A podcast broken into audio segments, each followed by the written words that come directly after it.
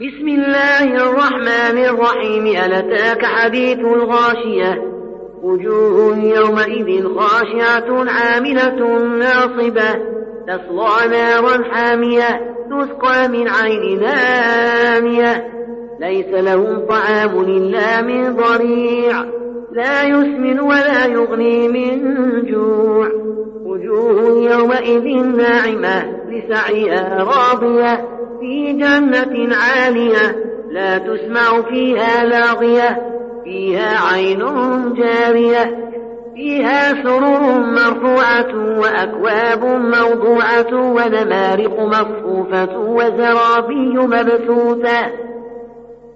أفلا ينظرون إلى الإبل كيف خلقت وإلى السماء كيف رفعت وإلى الجبال كيف نصبت؟ وإلى الأرض كيف سطحت؟